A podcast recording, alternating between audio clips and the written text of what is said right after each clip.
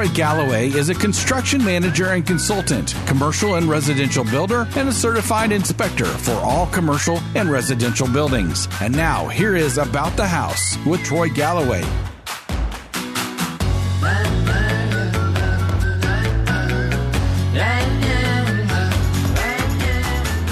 Welcome back, folks, to About the House. This is your radio, podcast, audio university on everything about your home.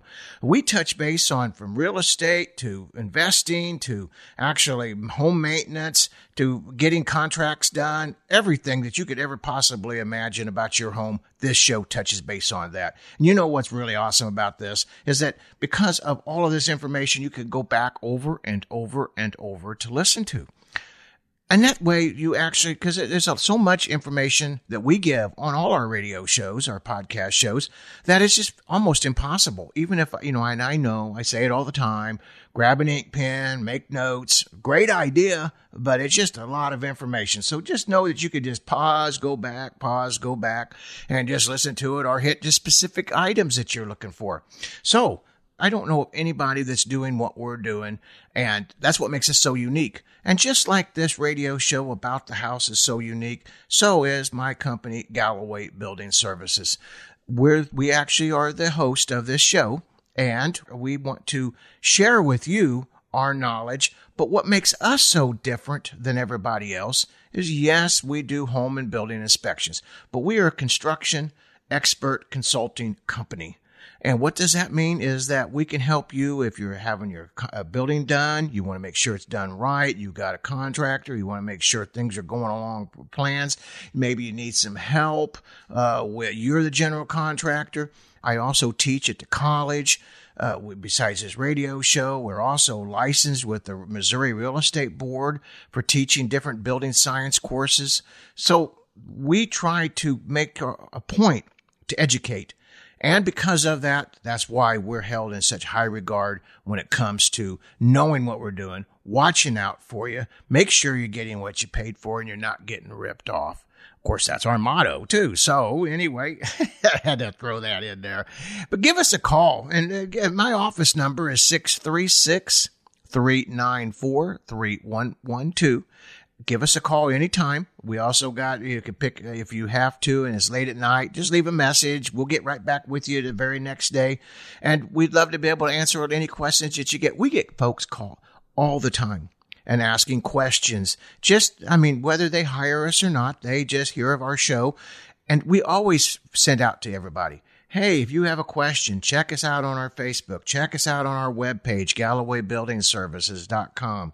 Check us out uh, on Instagram. Check us out on all the media's, uh, social media platforms and, and ask us questions. We love the questions. And, uh, you know, if I don't know what it is and I don't know everything, I go straight to the experts that do.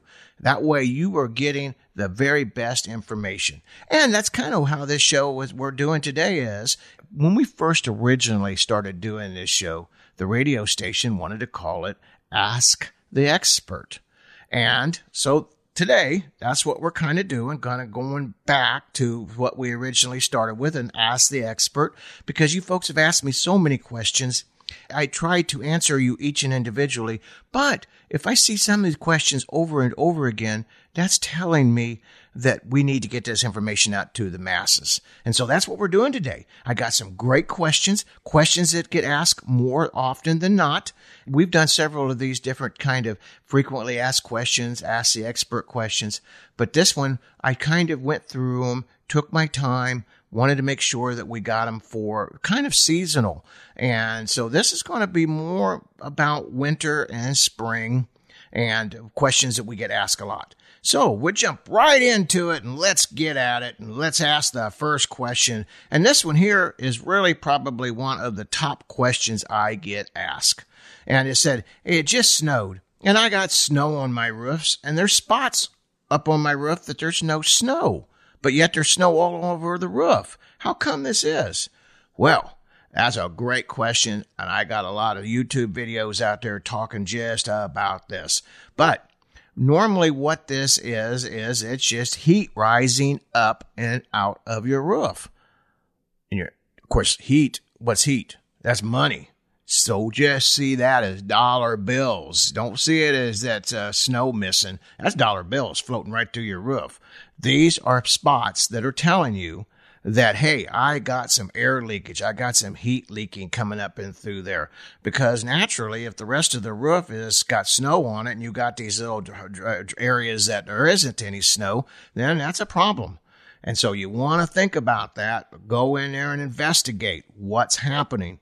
And of course, if you have any troubles, you can always give us a call or maybe snap some pictures and we'll try to help you that way. But it's normally always heat. Uh, but it's definitely a leakage of some sort. Not necessarily a moisture leakage, but it is air infiltration leakage. So that's a good idea. So when it snows, put your jacket on, go on outside and see where your weak spots are at. That's going to help you tremendous, a lot. Heat rises, goes out of the roof, and there goes your dollars. All right. So while we're talking about snow on the roof, I've been asked now, this show actually is people listen to this all over the country. So this is going to be more oriented towards my friends and, and family and such that listen to this show up in the northern states. My friends in the California area, well, you know, just enjoy the beautiful weather while you're locked in and not being able to go out and enjoy it. Isn't that horrible? Here you living in the paradise of the world and uh, you can't even enjoy it. But my folks in the northern states, they get a lot of snow and they get so much snow on their roofs that it honestly it does it creates a lot of problems. So they asked me, what should you do with that snow? Should you leave it up there? Should, does that act as an insulator? Well, yeah, it kind of does act as an insulator. But that's kind of what the problem is too, because when that snow melts, we're going to talk about that. When that snow melts, it literally will refreeze up underneath there and cause you other issues. So we're going to talk about that a little bit as we go along. But yes, I do recommend that if you get a big snow up on your roof, you know, what do I mean by a big snow? A foot or more up there on your roof. Just think, just the weight alone of it, especially if it's melted and thawed, melted and thawed, you know, and it's still that thick and you're still getting fresh snow up there. It's getting pretty heavy. So I want you to, they, they literally sell snow rakes. I know you folks up north, you're giggling at us down south and uh, in the southern states, but yep, uh, they have snow rakes and you drag that snow off. Now, I do recommend highly that when you do drag your snow off the roof, don't take it all the way down to the shingles. You say, how come? You just said how that could cause trouble. Well, because when you're dragging that snow off with that rake, you're also dragging it across them asphalt shingles and the granular uh, material that's on your shingle, you're dragging it off. So you're actually going to be creating more troubles by doing that because your roof's not designed to have stuff drug across it. So just leave a little bit of snow, like an inch or so. Don't just try to make it sparkly clean. You'll be fine. It's going to work great for you. Uh, that's why we don't worry about it so much here in the uh, Midwest area because, yeah, we do get some good snows up there, but it usually don't last long.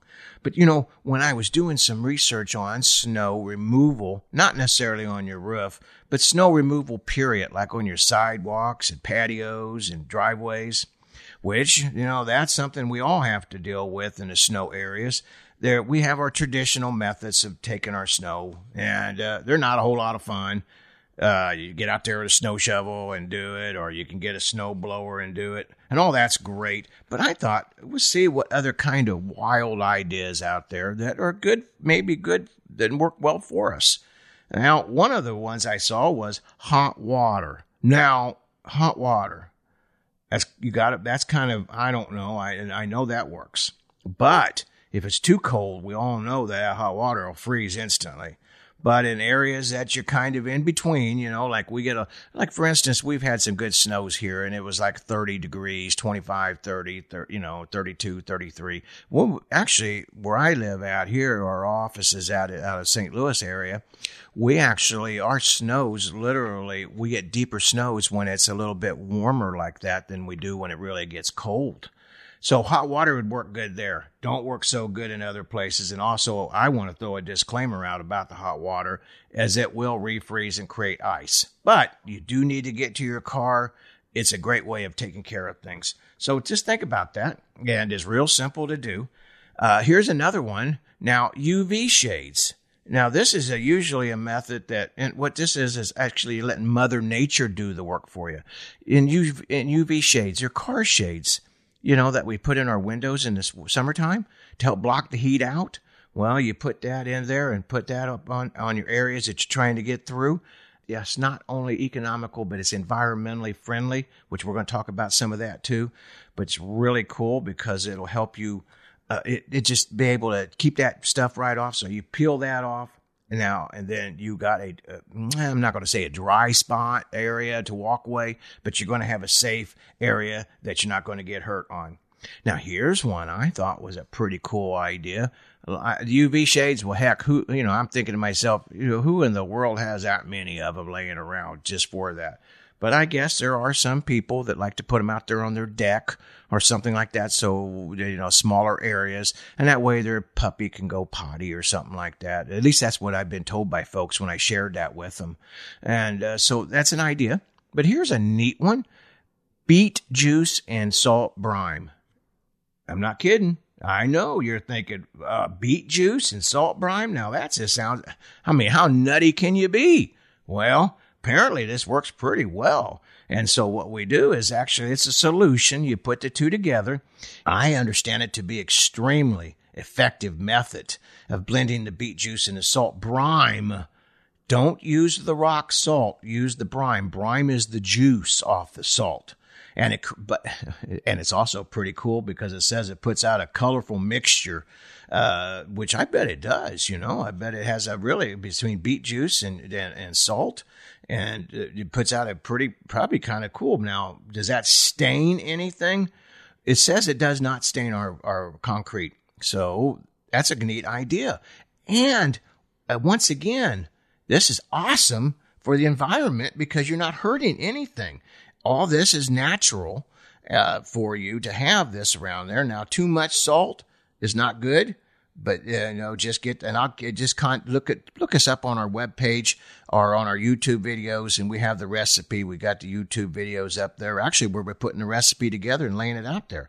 So use this because it will definitely it's less damaging to your surfaces and it's economical. It's cheap, so I like that. Uh, vinegar. No kid must be white vinegar, Ramona, because red vinegar, I don't know about that. That's a bad joke between the two of us. Well, actually, it's a great joke. She loves white vinegar. I love apple cider vinegar. So I always tease her the white vinegar uh, is for killing and for canning. But in all sincerity, uh, it's I'm just giving her a hard time here because I know she listens to the show. But I want you to think about vinegar. What we'd like to do is put water and vinegar and make it a deicer. Uh, you know, another a good area for this is say if your car handles or your knobs or your or uh, getting into your cars froze over. Sometimes we have our patio doors in the back to get froze up. Sometimes if we got some air leakage or we got uh, ice damming under our doors, and we have to be able to be able to open our doors or whatever emergency. Uh, that these are definitely good spots to use this vinegar and water. And they, they say a 50 50 mix, you know, or maybe, you know, even if you want it more powerful, 60% vinegar, 40% water. And once you pour it over the icy area, the ice will slowly turn into a liquid. So, and that is a fabulous, neat way. Two really cool ways. There's several different ways, the UV shades, but uh, the beet juice and salt brine, I never even thought about that. Uh, I definitely never thought about vinegar. All right, so let's just stay on that a little bit here. So we're going to move over here to some of the. I get these questions a lot because of the damage that can be created by using salt and uh, or calcium chloride. Now, people ask me, what's the difference? Well, rock salt is a natural material, and calcium chloride is man-made. Now, calcium chloride does work better on lower temperatures and won't refreeze as easily. Rock salt has a tendency to melt it off, but then when it gets really cold, that it it just kind of it washes away. You don't have any kind of protector there, and it will refreeze. But I want to make sure that you understand that rock salt on your sidewalks and on your decks, porches can definitely can just eat this topping right off of it. So I really don't know that that's a great idea to use rock salt, though I do. I do in times because sometimes that's all we have. Maybe I got a little bit of rock salt left over making homemade ice cream during the winter, summertime, huh? You know, I know that sounds kind of crazy, but I sure do love to think of anything during this time of the year that reminds me of summertime, and homemade ice cream is it. Mm-mm-mm. All right. So anyway, now that I got my hunger pangs all wound up here, let's keep on moving. So we kind of talked about a little bit of this here uh, with the uh, salt and the rock salt and the calcium chloride. Uh, and like I said, calcium chloride is once again a little bit more expensive and uh, than rock salt. Oh, I guess it's probably as environmentally friendly as rock salt. They both two are. But all right, so here's another question, and actually we see this more often than not and my and a question?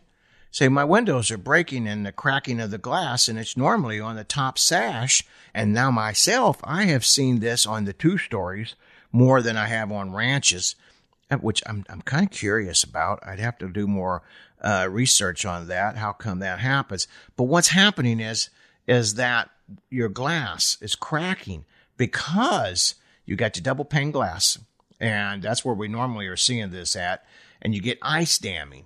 And I we've we talked about some of this in our different shows that we've done. But ice damming, for those who didn't hear this before, ice damming is where I get that heat rising up. Remember we talked about that on our roof earlier in the beginning of the show. Our heat's rising up and it's going up through the walls or the wall cavities. And there is a certain amount, even if you got insulation in your walls, you got gaps and such, and this heat rises and you can't stop it from rising. That's what heat does, you know? And so it comes up through there and melts that snow, turns it into ice when it gets cold, that literally will run up the hill, up the roofs of your house. That's why we actually use ice shield. Uh, but it'll run up the hill and into your walls, back down, freezes around your windows. Your windows are and now not able to, you got the two different sashes, heat on one side, extreme cold on the other, crack. 250 to 500 dollars just lost just like that. So that is why we if you have we talk about raking the roofs off if you have to making sure you know to listen to some of our shows how we're going to cut as much of that down as possible. Listen to our, uh, roofing shows all of that because that's going to help you save yourself a ton of money. Also to make sure them gutters are clean before which we talk about that too during our fall shows how to get for winter prepping. Make sure them gutters are clean because that's going that debris is only going to help hold that snow and ice even that much more. So make sure that you get that taken care of. It's called ice damming. You go back and check out our shows. You'll see about more about that.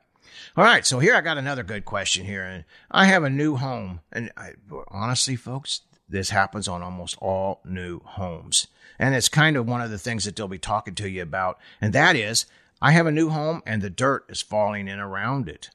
Why? Why is that? Well, what happens is, is that when we dig our foundations, uh, we, we got a lot of, we backfill our dirt. Well, the backfill of our dirt, you can only compact it so much because you're trying, well, you know, honestly, you're not trying to put a lot of pressure up against that brand new poured concrete or you blow that concrete out how many times have we all seen, and I know my concrete companies out there, foundation companies saying, yes, sir, that happens a lot where, where the concrete breaks, cracks, or blows out from having too much pressure or heavy weight up against it. So that's what that is, is that it's the settling of the soil.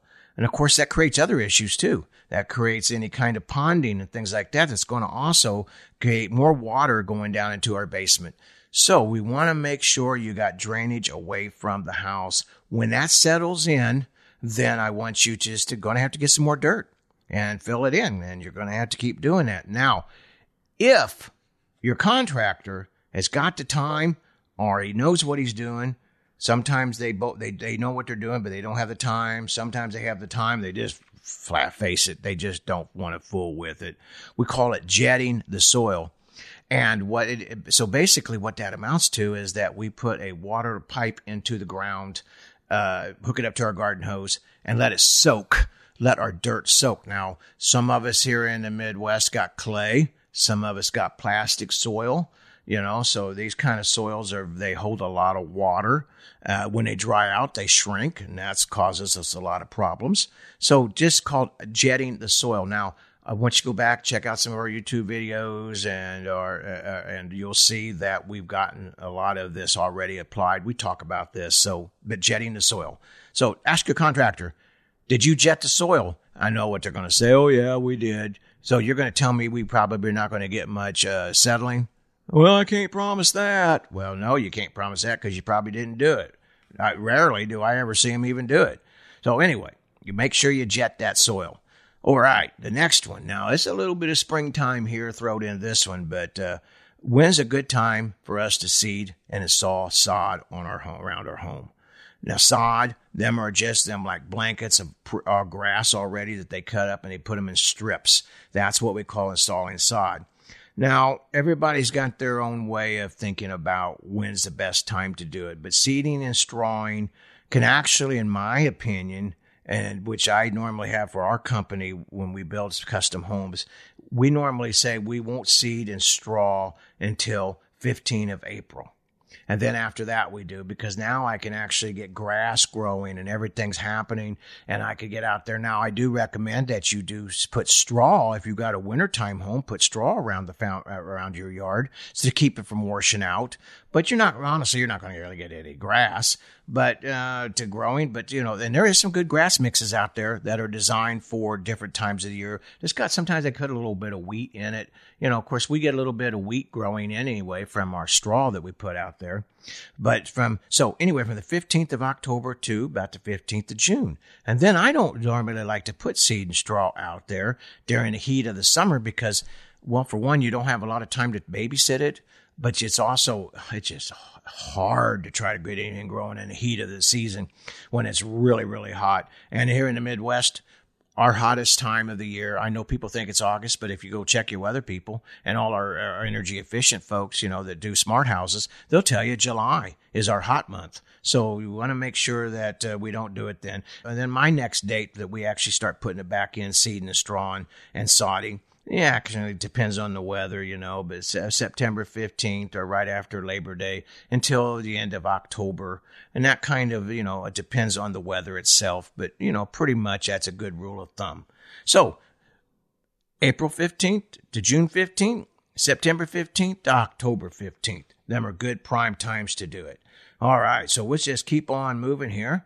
And one of the other questions I get asked uh, my sidewalk and driveway is cracking up. Is what can I do? What should I be doing? Ah, oh, that's a great question. Once you get the, you know, you have your expansion cracks already in your concrete. Them are the lines that you see already drawn in it, you know, that it's been laid in, inlaid in it. Sometimes it's saw cut into it, like in our, in our garages. And them are expansion joints. They're made to, we actually are the controlled cracks because our concrete's going to shrink up, it's going to crack. We want to have our cracks in our controlled joints. But you know, the world's not perfectly round and it's not going to perfectly work. And so we're going to, we get crackage elsewhere. We get movement, street creep, et cetera, et cetera. Uh, so, you know, you're going to get crackage. What happens with that crackage is that during the winter time when we get cold weather down and through there we get water down up underneath there and then we get our freezing and thawing and then we get uplifting upheaval of our concrete more cracking more problems more damage. Uh, so you yes i want i highly recommend that we put a sealant in all our control cracks and also in all of our existing uh, cracks that that popped up, uh, the uncontrollable cracks, the ones we complain about, you know, the ones that are ugly, and you want to seal that. Now, there's a specific types of sealant slash caulking that we use. We want a self-leveling caulking, and this is designed for. You can get it at Home Depot, Lowe's, Menards, you know, kind of any kind of Ace Hardware, any of these kind of places. They all sell it, and it's self-leveling so you just take your caulking gun, and I like to buy a quart tubes of it because it, it go you go through it pretty quick. You got a small area, you can use a just buy a little uh, pint uh, tube of caulk, but you put this down into it, and it self levels itself. But what I really love about it is that it literally, because it stays elastic for so long, for a few years, it's not forever. You have to go back and redo it in a few, every few years, but it's elastic. So it moves back and forth until it completely dries out. And that literally will save you, folks if there's not one of the tips I got in here for you that's going to save you tens of thousands of dollars, that's it right there. For just a handful of dollars here, you're going to, and maybe a Sunday afternoon or a Saturday afternoon, you could take care of that. It's real easy. It's going to save you a ton of money. Make sure you use it. Now, in my area here in the Midwest, we have a brand called Sika, S I K A. Uh, there's other brands out there that just as good. Make sure you get a good brand. Make sure you you know don't don't cheap out. Don't cheap out and get the cheapest crap that you can buy because you're going to get what you pay for and you're only going to be heartbroken. So get that. Now, Sika has been a good one. I have used it myself for years. I use it on my own property. I love it. All right. So self leveling sealant, Conky, uh, uh, take care of that for you. And actually, for you folks that have rental homes that are listening, that a lot of times our occupancy will be uh, rental occupancies that we have. They'll call us on the cracking of our driveways, uh, and so that's how we fix that. All right, so let's move on to the next question. And actually, I don't know. I said some of these others, uh, I didn't really put these in order of what I get asked the most, but this is one I get asked a lot. Why am I supposed to take off my hose off the water spigot outside during the wintertime? Well, that's a great question because what happens is is people think, well, I'm just going to turn the water off from the inside and not going to worry about that because you know that's how we always did it. But we have these frost-free uh, now spit water spigots, and this is how they work because it's kind of it, it doesn't it doesn't it makes sense unless you've actually worked on one, cut one open, and so we and, and this is what we put on all new homes now: frost-free spigots. That way, if you don't get the water turned off, you just make sure you get the garden hose off. And, uh, and, and I'll explain how this works. So what we do is that that water, you, you, when you turn your valve off, there's a long stem that goes way back up inside, you know, foot, 16 inches, whatever your depth of your spigot is, and it shuts that water off back behind there. But it leaves water inside of my spigot uh, so if I don't, if I leave my garden hose on, it doesn't naturally have that water drain out of that interior tube and it cracks it and it breaks it. It don't just crack it, it creates a disaster. And so that because we're not letting that water automatically drip out. And I, so when you when you listen to one of our spring shows that we're we're going to be doing, we talk about getting ready for the spring. You know, some of the things we've already talked about. Make sure that if you left that, you know what? I don't even care if you just thought you took your garden hose off in time. When you turn that spigot on, what happens is that water, well, yeah, some of that water will come out of your spigot, and it's deceiving. But that water is going to also be running down in your basement and down in your basement walls. And if you got a finished basement, this can be a disaster, you know, and, and especially if you got hooked into a sprinkler system. So you make sure that when you turn that water on, you're watching to make sure that you don't have any kind of moisture issues. Just take a little walk around, you know, make sure that you're safe. And just maybe you took the garden hose off but maybe your tenants didn't. And they put it back on and forgot it and then took it off later. You know or maybe your wife did or maybe your children was helping you or maybe you just forgot. Probably is what happened is you just forgot. And uh, so make sure that you do this. I'm tell you what folks this is very important. So these are something that i want you to make sure you make a note of all right. Well, we're going to keep on going because I think that's a great question, though, folks. And I'm glad that I got a chance to talk about that. You're going to hear me talk about that more often. And you probably heard me talk about that three or four different times already on different shows. All right. But we'll move on. Uh, we don't need to beat up a dead horse or a broken water faucet. Let's move on to the next one. Why do I have holes in my soffit? Well, let's explain what a soffit is. A lot of folks call a soffit the overhang. So it's your roof and it comes down and then the roof goes past your walls of your home. And that section right there is called the soffit. Your gutter boards are your rake boards, uh, they actually would be your fascia. But your gutter, your soffit has holes in it because that's for ventilation. Now, there for the longest time in the 80s through the 90s, and I think some builders probably still do that around the country, is that we had blocks that went in between our, our rafters, our, our trusses, and they had little screens on it. And so, you know, that that's not that's technically necessarily called a soffit, but for the sake of this conversation, it's the soffit. And so what that does is that that allows ventilation and you want good ventilation. We're going to talk a bit a little bit about that here in the next couple of questions. And ventilation is the key to well, it's the key to longevity of your roof. It really is the key to the sheathing of your roof, your integrity of your rafters, your trusses. So make sure that you got, when we talk about ventilation, you got to make sure them are opened up. Now, some of them guys that's out there doing soffit and fascia, you know, aluminum or vinyl soffit and fascia, they don't put any holes. They put that vented soffit up there. But you know how many times I literally have seen when we did our investigating of why we're having kind of structural issues is that their roofing or their siding contractor did not put any kind of ventilation. They they stuck them vented soffit panels up there, but they didn't do anything with it. And they say, well, there wasn't anyone to begin with. Well, you know what? Just because you were stupid the first time don't mean you need to be stupid a second time. But maybe what you're really being is just absolutely lazy and trying to make a quick buck on your consumer's back.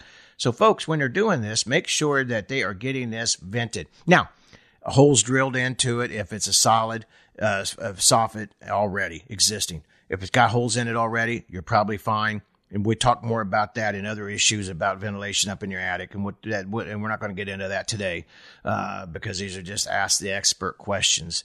But you want to make sure if you're a contractor and you're not there to watch them do the work, have them take pictures of them drilling them holes into that. It's that important. All right, so we're talking about ventilation. One of the other questions I get is, Troy, what's better, the ridge vent or a hood vent? Now let's describe what both of them are so kind of put it in proper perspective. The ridge vent, at the very crown uh, where your roof comes together, makes that peak, you'll notice that there's a ridge line that's kind of uplifted from the rest of it. And that's a, called a ridge vent.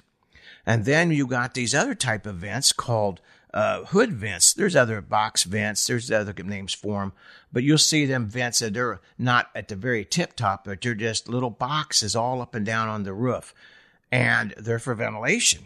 They work great. Now, which is better, folks? I, the, ridge vent is by far the best, and this is why. So, whenever that air, we, we talk about the soffit and that ventilation, is coming into the uh, attic, then you let that natural thermal cycling effect draw that heat up and out to the top. And of course, remember, heat rises. So when it heat rises, it's actually drawing up air up through the, up, right up into the roof. So you're getting a natural cycle of fresh, continuous air. Now, I'm not saying that doesn't work with the hood vents, but you got hot, hot, hot during the summertime air at the tip, and that is causing problems for us in our attics. So that's very important. And I'm not saying run out there and get a ridge vent just because of that, but I am saying, heck, fire folks, if the roofers, when you get a new roof, pay that extra. I always recommend whenever I do a roof inspection, I always tell the folks when you got it ready to do that, make sure that you put in a good vents in sight of that. So them are some really great ones right there to talk about. Now, uh, we talked about a little bit about sealing already of our driveways, and one of the questions here I got wrote down that we get asked: Should I seal in my concrete? Now, what does it mean by sealing the concrete? Well, there is actually a material that we put over it that acts as a protective coating. I highly recommend it, and you hear me talk about this a lot. Is I want to, I highly recommend that we actually put the sealant down on top of our concrete, especially in like in our garages. You think, well, I'm not getting snow and stuff on there. No, but you're dragging all that stuff that the city, thank goodness the city does it. I'm no complaints. I, I complain when they don't. But all that, there are chemicals and stuff they put out there on our streets and your roads as you're going along and you're dragging that up. And then you got that all built up on the snow and the ice underneath your vehicle. And when that melts, that goes down there and that destroys the coating right off. So it's just as important in that garage as anywhere else. Yes, and I do highly recommend that you seal your driveway and your porches, uh, your sidewalks, because you want to make sure any of the chemicals that we've talked about earlier, eh, maybe not so much beet juice, you know, that's that pretty cool. That's a neat idea. I th- I can't wait to uh, actually when we get a big snow coming in here the next day or so. I'm gonna, I got to get out there and, and, check that out. That'll be cool. But anyway, I don't know beet juice is going to really cause you a whole lot of trouble or vinegar, but you know, but it, but definitely our rock salt and our uh, other types of salt materials that we have. All right, so want to make sure that you do seal that, and we want to do that in the spring and in the fall. Give them two different times of the year to take care of that. Next question I get asked a lot is my underground drain on my downspouts is backing up after the downspouts have thawed out. Well, your underground drains, that's where my downspout comes off. It's draining the roof off the house and so and it goes into a drain under the ground. Why that's happening is for a couple of reasons. Number one, is maybe we got like maybe animals living down in there, maybe we got leaves in there, obstructions in there, and it's got it clogged up. And that's a lot of times that's what's happening. Or we got enough material or debris in there that it's slowing the flow of the water going out of it. But what happens is, is so just think about this. So we got a nice, beautiful day out here, and we've had the ground and it's defrosting and and and the snow's running off the roof and it's going down our downspouts. But you know, underneath the ground, it's still cold. That frost line goes down. Sometimes it can go down well, and uh, depends on what part of the country you're in. Anywhere from four foot or five foot in some of our areas, all the way down to twenty some inches. In my neck of the woods, well, they say thirty, but I like thirty-two to thirty-six. But that's going to be frozen. That could literally be frozen. Now, we could talk more about snow insulating the ground and all of that for our building series that we're going to do. But now for this, that makes sure that it's absolutely, you got to make sure that it flows out of there. One of the way there's there's companies and contact me. I'll give a hold of you that flush them out, clean them out, like Roto-Rooter type companies that clean our, our underground drains out. Very good idea. Very good idea. You don't want troubles. All right. The next question Troy, I'm getting now this I should be kicking back to the electricians, but we'll talk about that here. Troy, I'm turning on my lights to the outside. I got an outside switch, and I'm I'm feeling some shock, uh, like a little tingle. Uh, well, first thing that's probably because you don't have something grounded properly. Also, want to make sure, like some of our older homes are not GFCI connected you want to make sure you got good grounding that you want to make sure that if you're going to be standing in wet spots that it's waterproof boxes on the outside. You want to make sure that it's all you know that you done so i highly recommend that you just if you feel this don't try to take care of it yourself. Call electrician and have them come out and look at it and take care of it because you know literally maybe uh, it's just a power of suggestion that you feel it. But most of the time it's not. And who could take that chance? Who wants to take the chance? Electrocution hurts. You don't want it. Call a licensed electrician. He'll help you out. Take care of it.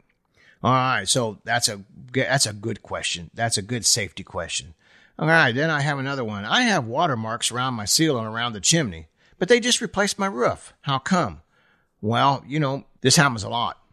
It really, really happens a lot. And the reason it is, it's my flashing. Roofers, they're trying to get that job in. You folks out there, you're trying to be penny uh, conscious.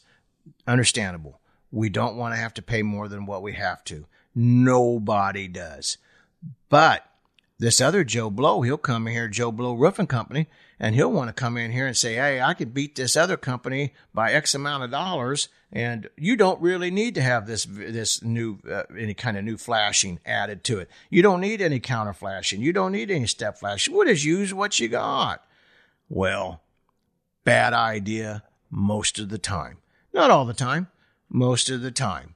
And so what I recommend, so what's happening is, is that you're getting this water and stuff coming through this old, new roof, old flashing, new leak, which they've created.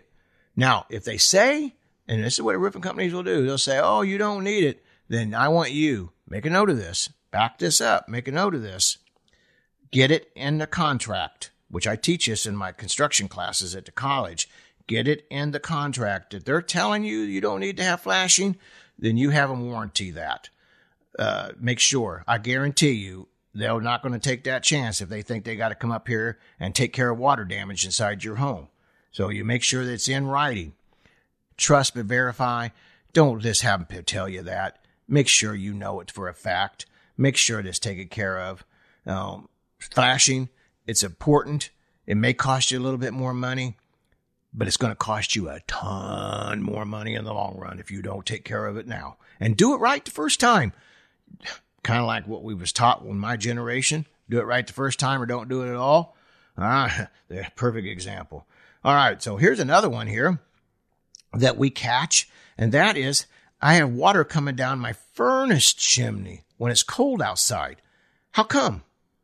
That's called condensation.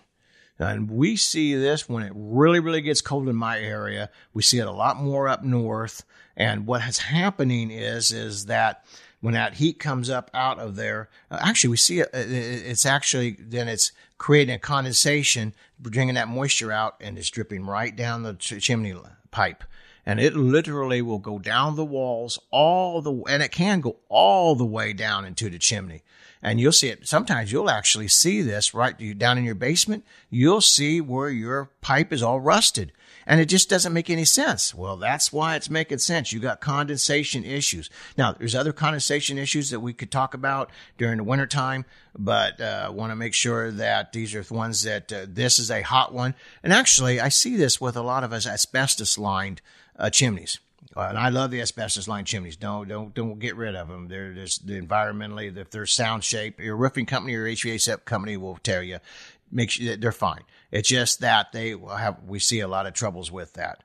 So that is definitely an issue that we want to look at. All right.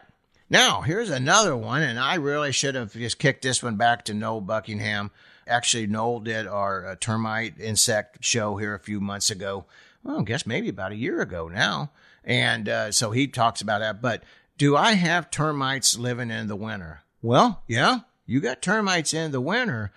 They just are not as active as that they are in the summertime. So when you get a inspection, and so if, for instance, I'm inspecting your home and I don't see any kind of trails or any kind of signs, that doesn't necessarily mean you don't have termites during the wintertime that's living up inside your wall just waiting for the warm weather to come. And then they get active and bingo, you got it. Because when we do a termite inspection, they can't see behind the walls without actually exposing it. So if there's no telltale signs or maybe just fresh and newly activity happening before the bad weather, well, then yes, termites live in the winter.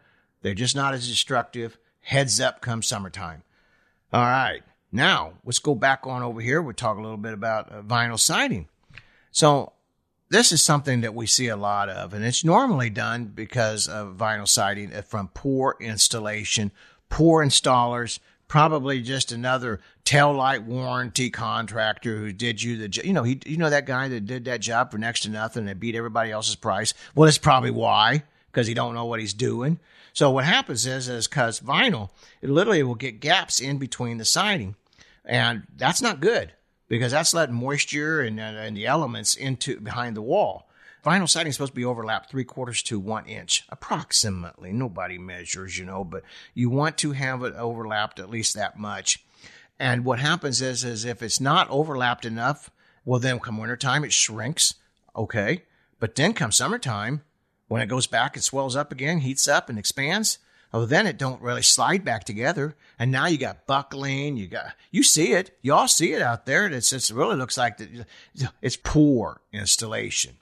So you should be able to go out there and take a look at that yourself so that you can look underneath it make sure that honestly folks just make sure you get a reputable company don't go out there and just go get the cheapest guy i'm not saying the cheapest guy is not going to be your best bet i'm just saying just don't make sure it's you buying it just because of the price make sure that they know what they're doing we see this more with vinyl than we do the others so that's why i brought this up but the other sides can do it too all right so in my last questions that i'm going to have for today for our show and that is I hear popping sounds on, going on inside my home. Is my house haunted? Well, I'm not going to say it's not haunted, but the odds are that's not what's happening. You know, what normally what we see is that our home is there's a lot of things going on. And of course, all our boards not perfectly straight or level. It's not always tight. And so we get our walls are literally moving. And we talk about floor squeaks, or actually, we need to do a whole show on floor, uh, show on floor squeaking. But uh, what happens is, is you get that difference of temperature, and then the walls are moving at different rates, and then you're getting some voids, and it's shrunk, and it's really wet, and the materials are all soaked. When that dries, well, then you got your voids. That's normally what's happening inside there. Also, too, uh, on our ductwork our ductwork, yeah, our furnace HVAC ductwork, heating and cooling, well, can literally pop. So when that hot air or, or even cold air goes, depends on where it's at, what goes through our ductwork, then that expands it and pop. And sometimes it can kind of be kind of just alarming. It can be so loud. That's what we see on you see on your ductwork. You'll see X's, you know, bent into your ductwork. And that's what they do that for is designed that so as that it won't break like or crack like that. And that's more on your normally on your wider expansive ductwork than your narrower ones. But that's what it's for. So a lot of times that's just it, and there really just not a lot you're going to do about it. Just you know, as long as your head's up, hey, no, it's not haunted, you know. But also, here's another one, and this I've experienced this, and more often than not, especially more in my rural areas but we're seeing more and more because we get more wildlife in our city or urban areas. But it's animals living in there, you know, and, and I, I've picked them up with my thermal imaging before, literally picking up animals living inside of there. Now, bats are not going to cause you that much trouble. And normally, bats normally leave your home during the winter time and go find an uh, shelter and check your, your conservation magazines, and they'll talk about that. But you get squirrels living in there. You can get birds living in there. You can get possums, skunks. You know, I mean, we don't you know skunks, but you get animals living inside there, inside of there. I mean, I, I, I, had one customer tell me one time they took pictures of it, asked me what kind of animal is this? He come up through my, come right through the side of the house. He had a wood pile outside of his house, and it was a possum. And that possum had made a home for his uh, mama possum for her and her babies and she just ate right on through and decided just to come on in where it was even warmer and where there was some food. So, you know, get a hold of a good exterminator, get a hold of a good company that knows how to get rid of wildlife, and I can help you with that. Uh, like I said, check out our radio show. He, Noel was a great fella. He definitely could help you with that. Well, folks, I hope that some of these have been helpful for you. I really hope that the, these ideas are going to save you money, going to save you some grief, and that uh, makes you heads up. The more we know, the more we don't get ripped off. And sometimes, if you know what you're doing and you listen to our show, you're educating. You literally are educating the lesser contractors out there. Well, folks, thank you for listening to our show. Really enjoyed it. Stay tuned for the next one. We got some great shows coming up right after this. We actually got a great uh, guest speakers coming into our show here in the next few weeks and uh, you know we're getting past this uh, virus stuff happening out here right now and uh, so we're getting more and more people going to get out there and get back into the world and get back to living and folks thank you god bless you i want to thank uh, joey our producer for helping us out here he's a great guy i highly recommend it and you know he didn't even pay me to say this i honestly mean it uh, so must be right Thank you, folks. God bless you. Have a great day. Sponsored by Troy Galloway and Galloway Building Services, your top choice for professional home inspections in the St. Louis area. GallowayBuildingServices.com. Bye-bye.